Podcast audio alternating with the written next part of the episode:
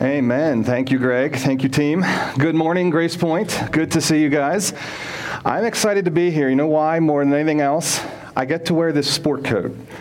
The reason I say is I think it illustrates where we're at today, right now, in a very funny way. On March 13th, um, my wife and I had set to go away for our 21st wedding anniversary. Um, that day, we got word that the schools were letting out for two weeks. Um, so we thought, well, do we go away? Do we not go away? How serious is this thing coming? We were wrestling with it. We're putting the plan together for the factory. We said, ah, let's, let's do it. Let's make it happen. So we head away, uh, went down to Baltimore um, in that region, went to IKEA, did some shopping for the new home that we bought just two weeks earlier and we're settling into and having a good time. Then I went out and said, you know, we got this thing coming called a banquet for the factory, and I need a new sport coat. So we went out and bought it, and it's hung in my closet ever since. I share that to say, not just that I'm putting this on, but I don't think any of us thought we would still be in this position back in March. Um, in my mind, I'm thinking, oh, we'll have our banquet in May, no problem. We'll be back to normal. Will the kids will be back in school? Uh, let's go ahead and buy a sport coat, planning for the future. Uh, so here I am for the first time wearing it in a service with mask and tables and distanced and people watching online. Um, so we're in a different day and age. Um, I want to say a big thank you to you guys uh, for the day and age that we're in and the impact that you guys have made at the factory. I, don't, I cannot underscore enough the impact that Grace Point has had. Uh, specifically, the relationship that has been developed in the community. You guys constantly say we're a presence in the town square. On March 13th, when the schools closed, I took a phone call from Kathy Koenig, the, head of student services at Pequea Valley. Um, she said to me, Hey, can we shift the school lunches to your property? Uh, right away, I'm like, Yes. Now, the relationship that we have with Pequea is a, is a result of the work that's been done at the factory and the result of your pastor, Tim Rogers, and many of you who have built those relationships in the community. It's a trusted relationship, it's a collaborative relationship, it's a cooperative relationship. Uh, so they shift and bring the food over, and our commitment at the factory at the time was like, we are going to be more accessible than ever. I mean, that's our commitment. Now, what I want to share, and some of you have seen what we've done, you've heard, you've getting emails, uh, et cetera, maybe following us online. The thing that has, um, I want to share kind of from behind the scenes, other organizations like us. Um, there's one just to the north of us, CrossNet. We love to death. We love partnering with them. Meredith Dahl is a phenomenal leader, one of the best leaders I personally have ever met and interacted with. They do a phenomenal work, a phenomenal ministry, very similar to us in scope and nature and size and what they do. Um, they they did not see an uptick that we did, like we did, of participants coming for food. We saw 200 right out of the first two weeks uptick. Now, as I began to step back and I began to realize real life up in Denver, same scenario. And I began to ask the question, well, why? Why did we see this massive uptick and these others did not? Matter of fact, we've seen such a strong uptick that those other organizations have shifted back to bringing their participants internal to do the shopping in their in their um, stores in our markets. We're not able to do that yet because our, our the numbers are so high. It's not about red, yellow, green. It's about out our numbers are just too high to get everyone in through in the way that we have done it in the past. Talking with those other organizations, it's the partnership with the school. When those lunches came to our property, we engaged people in free and reduced lunches that are making $55,000, $60,000, and you can be in free and reduced lunch depending on your family size.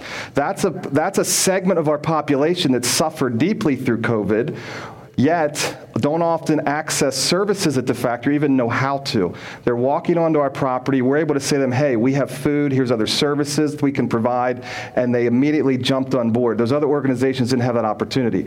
So I share all that to say a big, big thank you to you guys.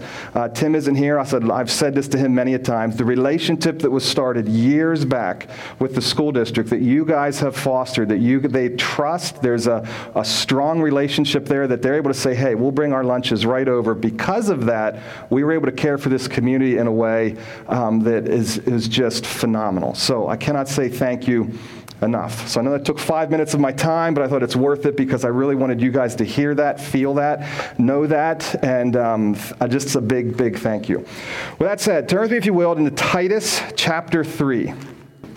If you have your Bible, grab your smartphone. If you don't, um, find it there. Titus, if you're brand new to the Bible, uh, welcome. Um, I know many viewing online as well. Uh, Titus chapter 3. Uh, Titus is near the very, you can see it in mine, it's near the very back, all this stuff in front of it. Uh, Titus is written, it's, it's, a, it's an individual's name, Titus. And if some of you might know a Titus, um, it, it's an individual's name. It's written by a guy by the name of Paul.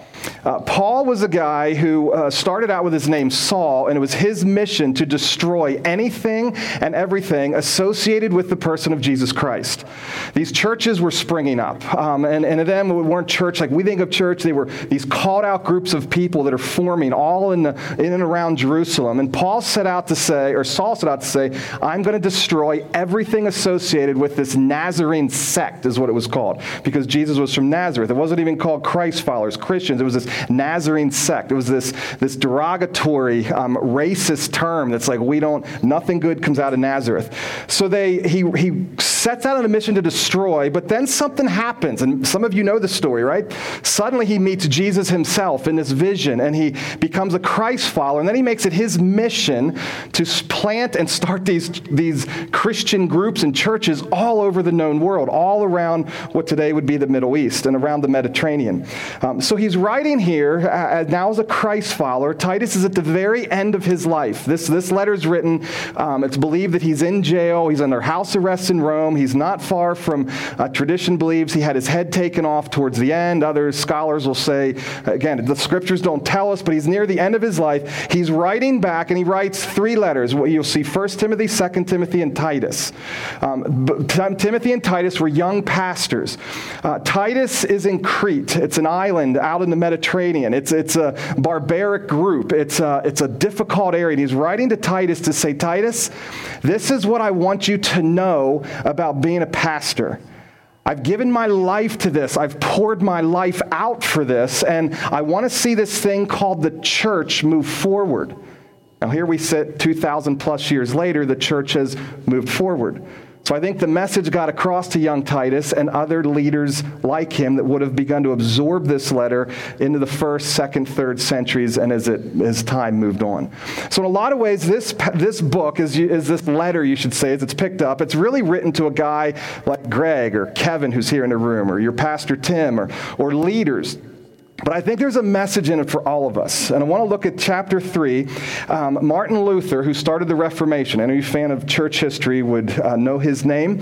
Um, 500 years ago, nailed a thing to the door. Uh, he said if he could take just one page out of the Bible to keep him encouraged, just rip one page out and get rid of the rest. It would be Titus chapter 3. Uh, and I think you understand why as you kind of push through this. I think it's, it's incredibly, incredibly important for today. Um, today. What it really gives us is how to engage the world around us, how to engage others when the stakes are high and offense is extremely likely. I mean, you walk in anywhere right now, I will hold this up right now and if I would begin to talk about it, I guarantee we're going to have a lively conversation in this online in your living rooms. Guaranteed, you guys are having a lively conversation. The stakes are high now, and offense is unreal. And I think this chapter gives us the heart of how do we navigate into this space as Christ followers, as Christians, as the church. So it starts out, verse 1 of chapter 3. Remind the people, I'm reading out the um, NIV. That is what the translation you guys use, correct? Cool. Remind the people to be subject to rulers and authorities, to be obedient, to be ready to do whatever is good, to slander no one, to be peaceable and considerate, and show true humility toward all men. Now, right out of the gates, remind the people to be subject to Donald Trump, Tom Wolf, Lloyd Smucker, and I can keep the names going.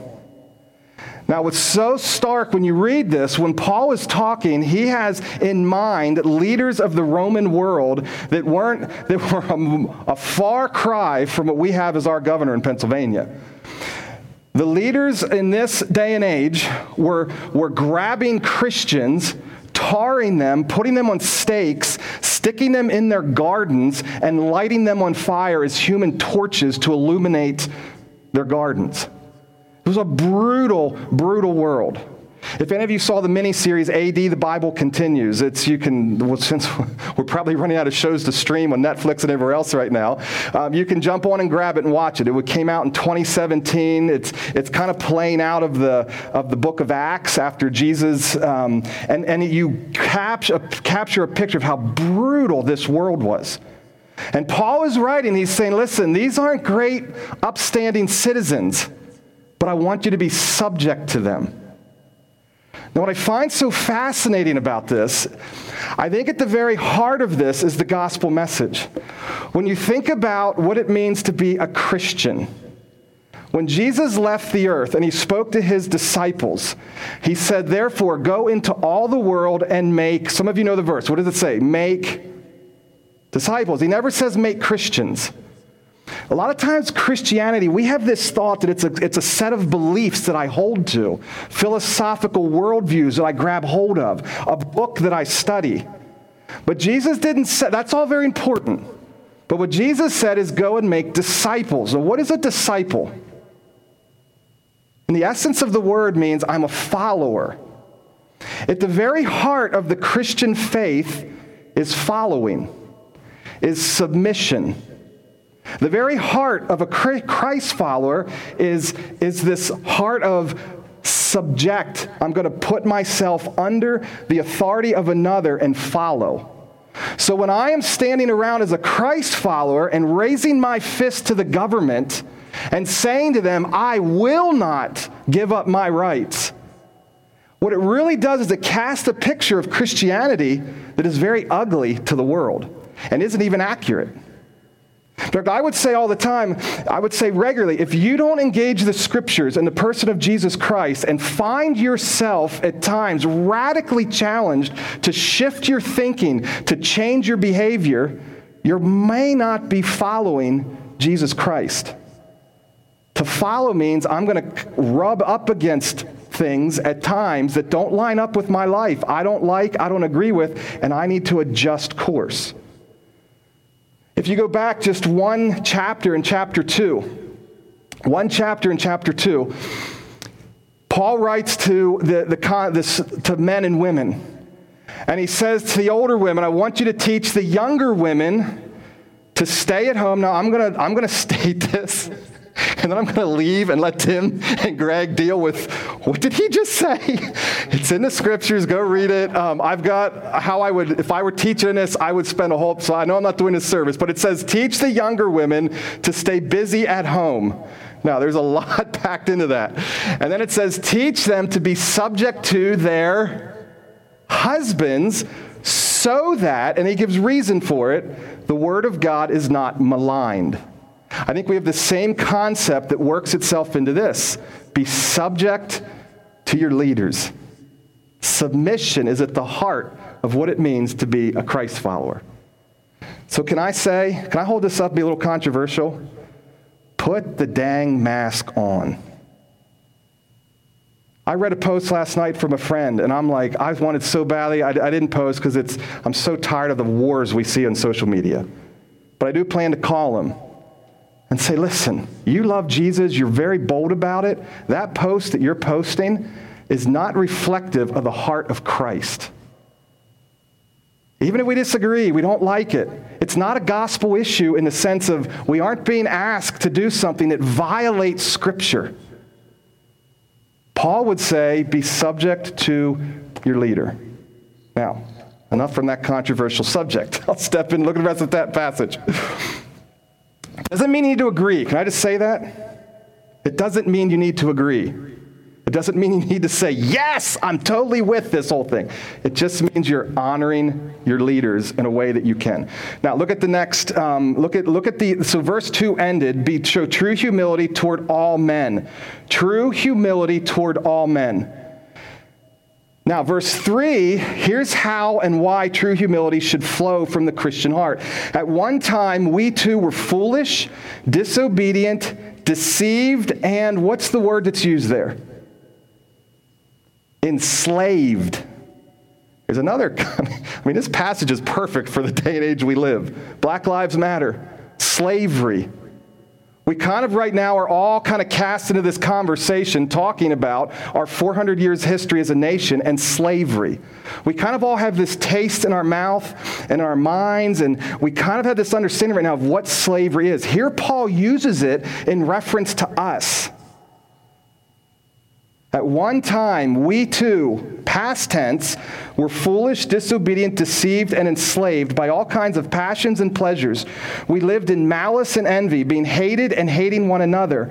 But, there's this transition, but when the kindness and love of God our Savior appeared, He saved us, not because of righteous things we had done, but because of His mercy. He saved us through the washing of rebirth and renewal by the Holy Spirit, whom He poured out on us generously through Jesus Christ our Savior, so that having been justified by His grace, we might become heirs, having the hope of eternal life.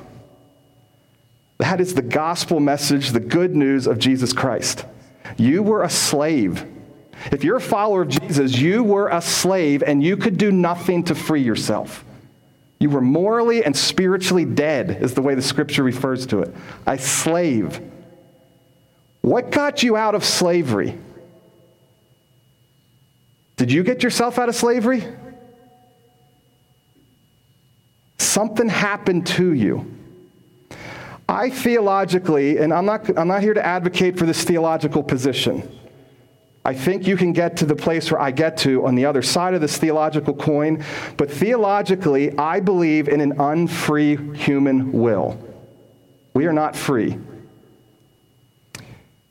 Now, the reason I think that's so important for me is because when I believe that we as humans are caught up in slavery and I can't free myself, when I'm interacting with another human being, I don't judge them. I'm able to show what Paul says true. Look, what, look how verse 2 goes humility toward all men. Why? Because if I see you doing something really stupid, and I'm like, that is so stupid. What are they doing? They're hurting themselves and everyone around them. Well, guess what?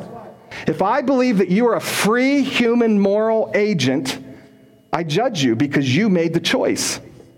But if I believe that the, we are not free, I look at you with compassion and understand there's something at play here that's far bigger than maybe you even understand. And I step towards you. I think that's why Paul shifts and says, Show true humility towards all men and women because remember, we're slaves. Now, here's the thing. Some of you say, well, Adam, I'm now a believer in Jesus. Romans says, you're a good theologian. Romans says, I am now free. I'm no longer a slave to sin. I'm a slave to Jesus. You'll quote the passage. And I say, yes. Same as the Black Lives Matter movement. Slavery leaves its marks. If you're all honest right now, there is something in your life you can't conquer. We made jokes with last night. I had the factory, some of the factory staff over last night to watch fireworks in New Holland, where we just moved. Um, the trees were there, and uh, so we couldn't quite see, so we climbed up on our roof. It was kind of fun. Watched fireworks from our roof. Never, that was a fun experience. We got down and we're talking and interacting, and somehow Candy Crush came up. I am on level 5,648, something in that ballpark. I got a letter two years ago telling me I was in the top 500 in the world. Two point some billion people play Candy Crush. They were recruiting me to come join the game show that they were starting and saying, listen, you're good. You're, you're in the, I mean, you are in the cream of the crop Candy Crush players. Now, why did I get there? I'm a slave. I've, I've taken the app off my phone at times. I'll come home and I'm tired and I'm worn out. Before long, I am on my device looking down, crushing candy. I am a slave. Slavery leaves its mark. Scars remain in the body. When you've been whipped across your back, the scars remain. They don't go away. And our bodies are not regenerated, made new yet. We carry the mark of that slavery, and at times it pulls us away. So when Paul, I think, speaks and says, show true humility towards all men, show true humility, what he's reminded of is listen, they're either a slave in that they haven't yet received Jesus, or they've already received Jesus and the mark of their slavery is still pulling them back. Even if we don't subconsciously really, when I sit down and play Candy Crush, do I really stop and think, I am really stressed out right now, and I'm really hurting, and I'm now medicating that pain with Candy Crush? Is that what I'm thinking? No. I'm thinking, I'm going to get to the next level. You're made free. And it's something that happened outside of you that set you free. Now, now here's the life of this passage. Here's the life of this passage. Verse 8. This is a trustworthy saying. Everything he just said, this is a trustworthy saying, and I want you to stress these things so that those who have trusted in God may be careful to devote themselves to doing what is good. These things are excellent and profitable to everyone. Verse 9, but avoid foolish controversies and genealogies and arguments and quarrels about the law, because these are unprofitable and useless. Warn a divisive person once and then warn him a second time. After that, have nothing to do with him. You may be sure that such a man is warped and sinful. He is self condemned. Then, verse 14, our people must learn to devote themselves to doing what is good in order that they may provide for daily necessities and not live unproductive lives. So, listen to what Paul says. How many of you right now in your life have something you would like to be doing better in? Right? I'd like to lose some weight. I'm working on it. I'm working hard. I'm a slave to ice cream. I love ice cream. I just, I don't know why I can't. I drive. It's, anyway, I'll, i digress. I got a clock ticking. I can't tell those stories. I love ice cream. When we have something good that we want to do, often what we do is establish laws to make it happen. A diet is a law. That's how we go about becoming good. I want to stop cussing, maybe you say. I want to stop looking at images on a screen that I shouldn't be looking at. I want to stop consuming that liquid that's, that's wrecking my life and my family's. I want to, and we create laws. Look at what Paul says. He's saying to a pastor, when you stand up and preach, stress these things. What are these things? You're a slave. Someone outside of you set you free. It is his righteousness that makes you righteous and justified. And when you stress those things, that is how people do good works. That is how they conquer the sin. That is how they are set free from the slavery. It's amazing. I guarantee you, where law increases, sin increases. Romans chapter 7 makes that very, very clear. The only way to conquer it is the grace and mercy that's bestowed upon us in the person of Jesus Christ. And when we, uh, that's why I say all the time, our job is, when I was a pastor for nine years, my job was daily to stand up and not preach and go deeper in something new. It was to constantly come back to the gospel message of Jesus Christ in a fresh and a new way to take people deeper in it, to confront the idols of their heart more and more, to bring people in to say, you got to die to self, be with Jesus, see him, embrace him, and love him. And in that, you are set free from all that you're in bondage to.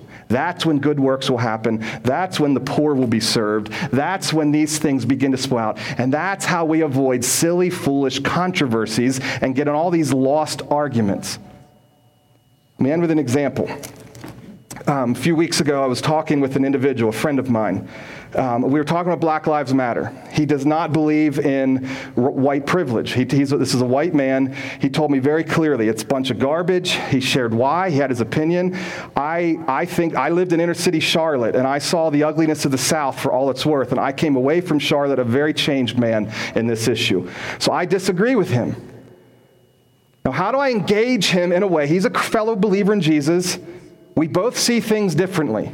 What I did is I decided to be with him. I said, Well, tell me about that. Why do you think that? He told me his story of living in inner city Philadelphia. He told me his story of him being a minority. He told me his story of what he saw and what he experienced. He told me how he believes it's not about uh, slavery, but it's about culture and it's about um, fatherlessness and it's about all these things. Now, what I, my concern was he was brushing this broad brushstroke across black lives, and I'm like, well, not all black people are fatherless, and by you taking that, but I sat and I listened. But then something dawned on me. Read it this week, John chapter 4. This is what I close with. John chapter 4, Jesus confronts racism head on by being with a Samaritan woman, a Jewish man with a Samaritan woman. His disciples are off at town getting food. When they come back, their racist minds are exposed.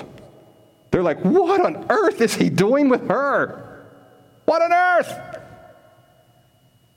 What's so fascinating to me is Jesus never confronts the racism. I never see him do it in all his, all, his disciples were racist. There's no two fans or buts about it. He doesn't confront it. He instead, he engages the woman with love. He allows them to experience and watch what he is doing with her. And then when she goes away to bring people back, he simply looks at them, and I believe he does what Titus 3 says. He says, Listen, this world, it is the fields are ripe for harvest. Open your eyes and see the world around you. He doesn't confront racism. Instead, he engages them with follow me and let's make disciples. He keeps the main thing the main thing. And I think in time, their racist attitude is scrubbed out, but he doesn't confront it head on. He sits with them and he brings them back to who he is and the gospel message that he's come to set people free. That's my heart for this morning. I'm in prayer. My heart for you is that you this morning, if you're a believer in Jesus, you would encounter him more fully and more deeply and make that the passion of your life.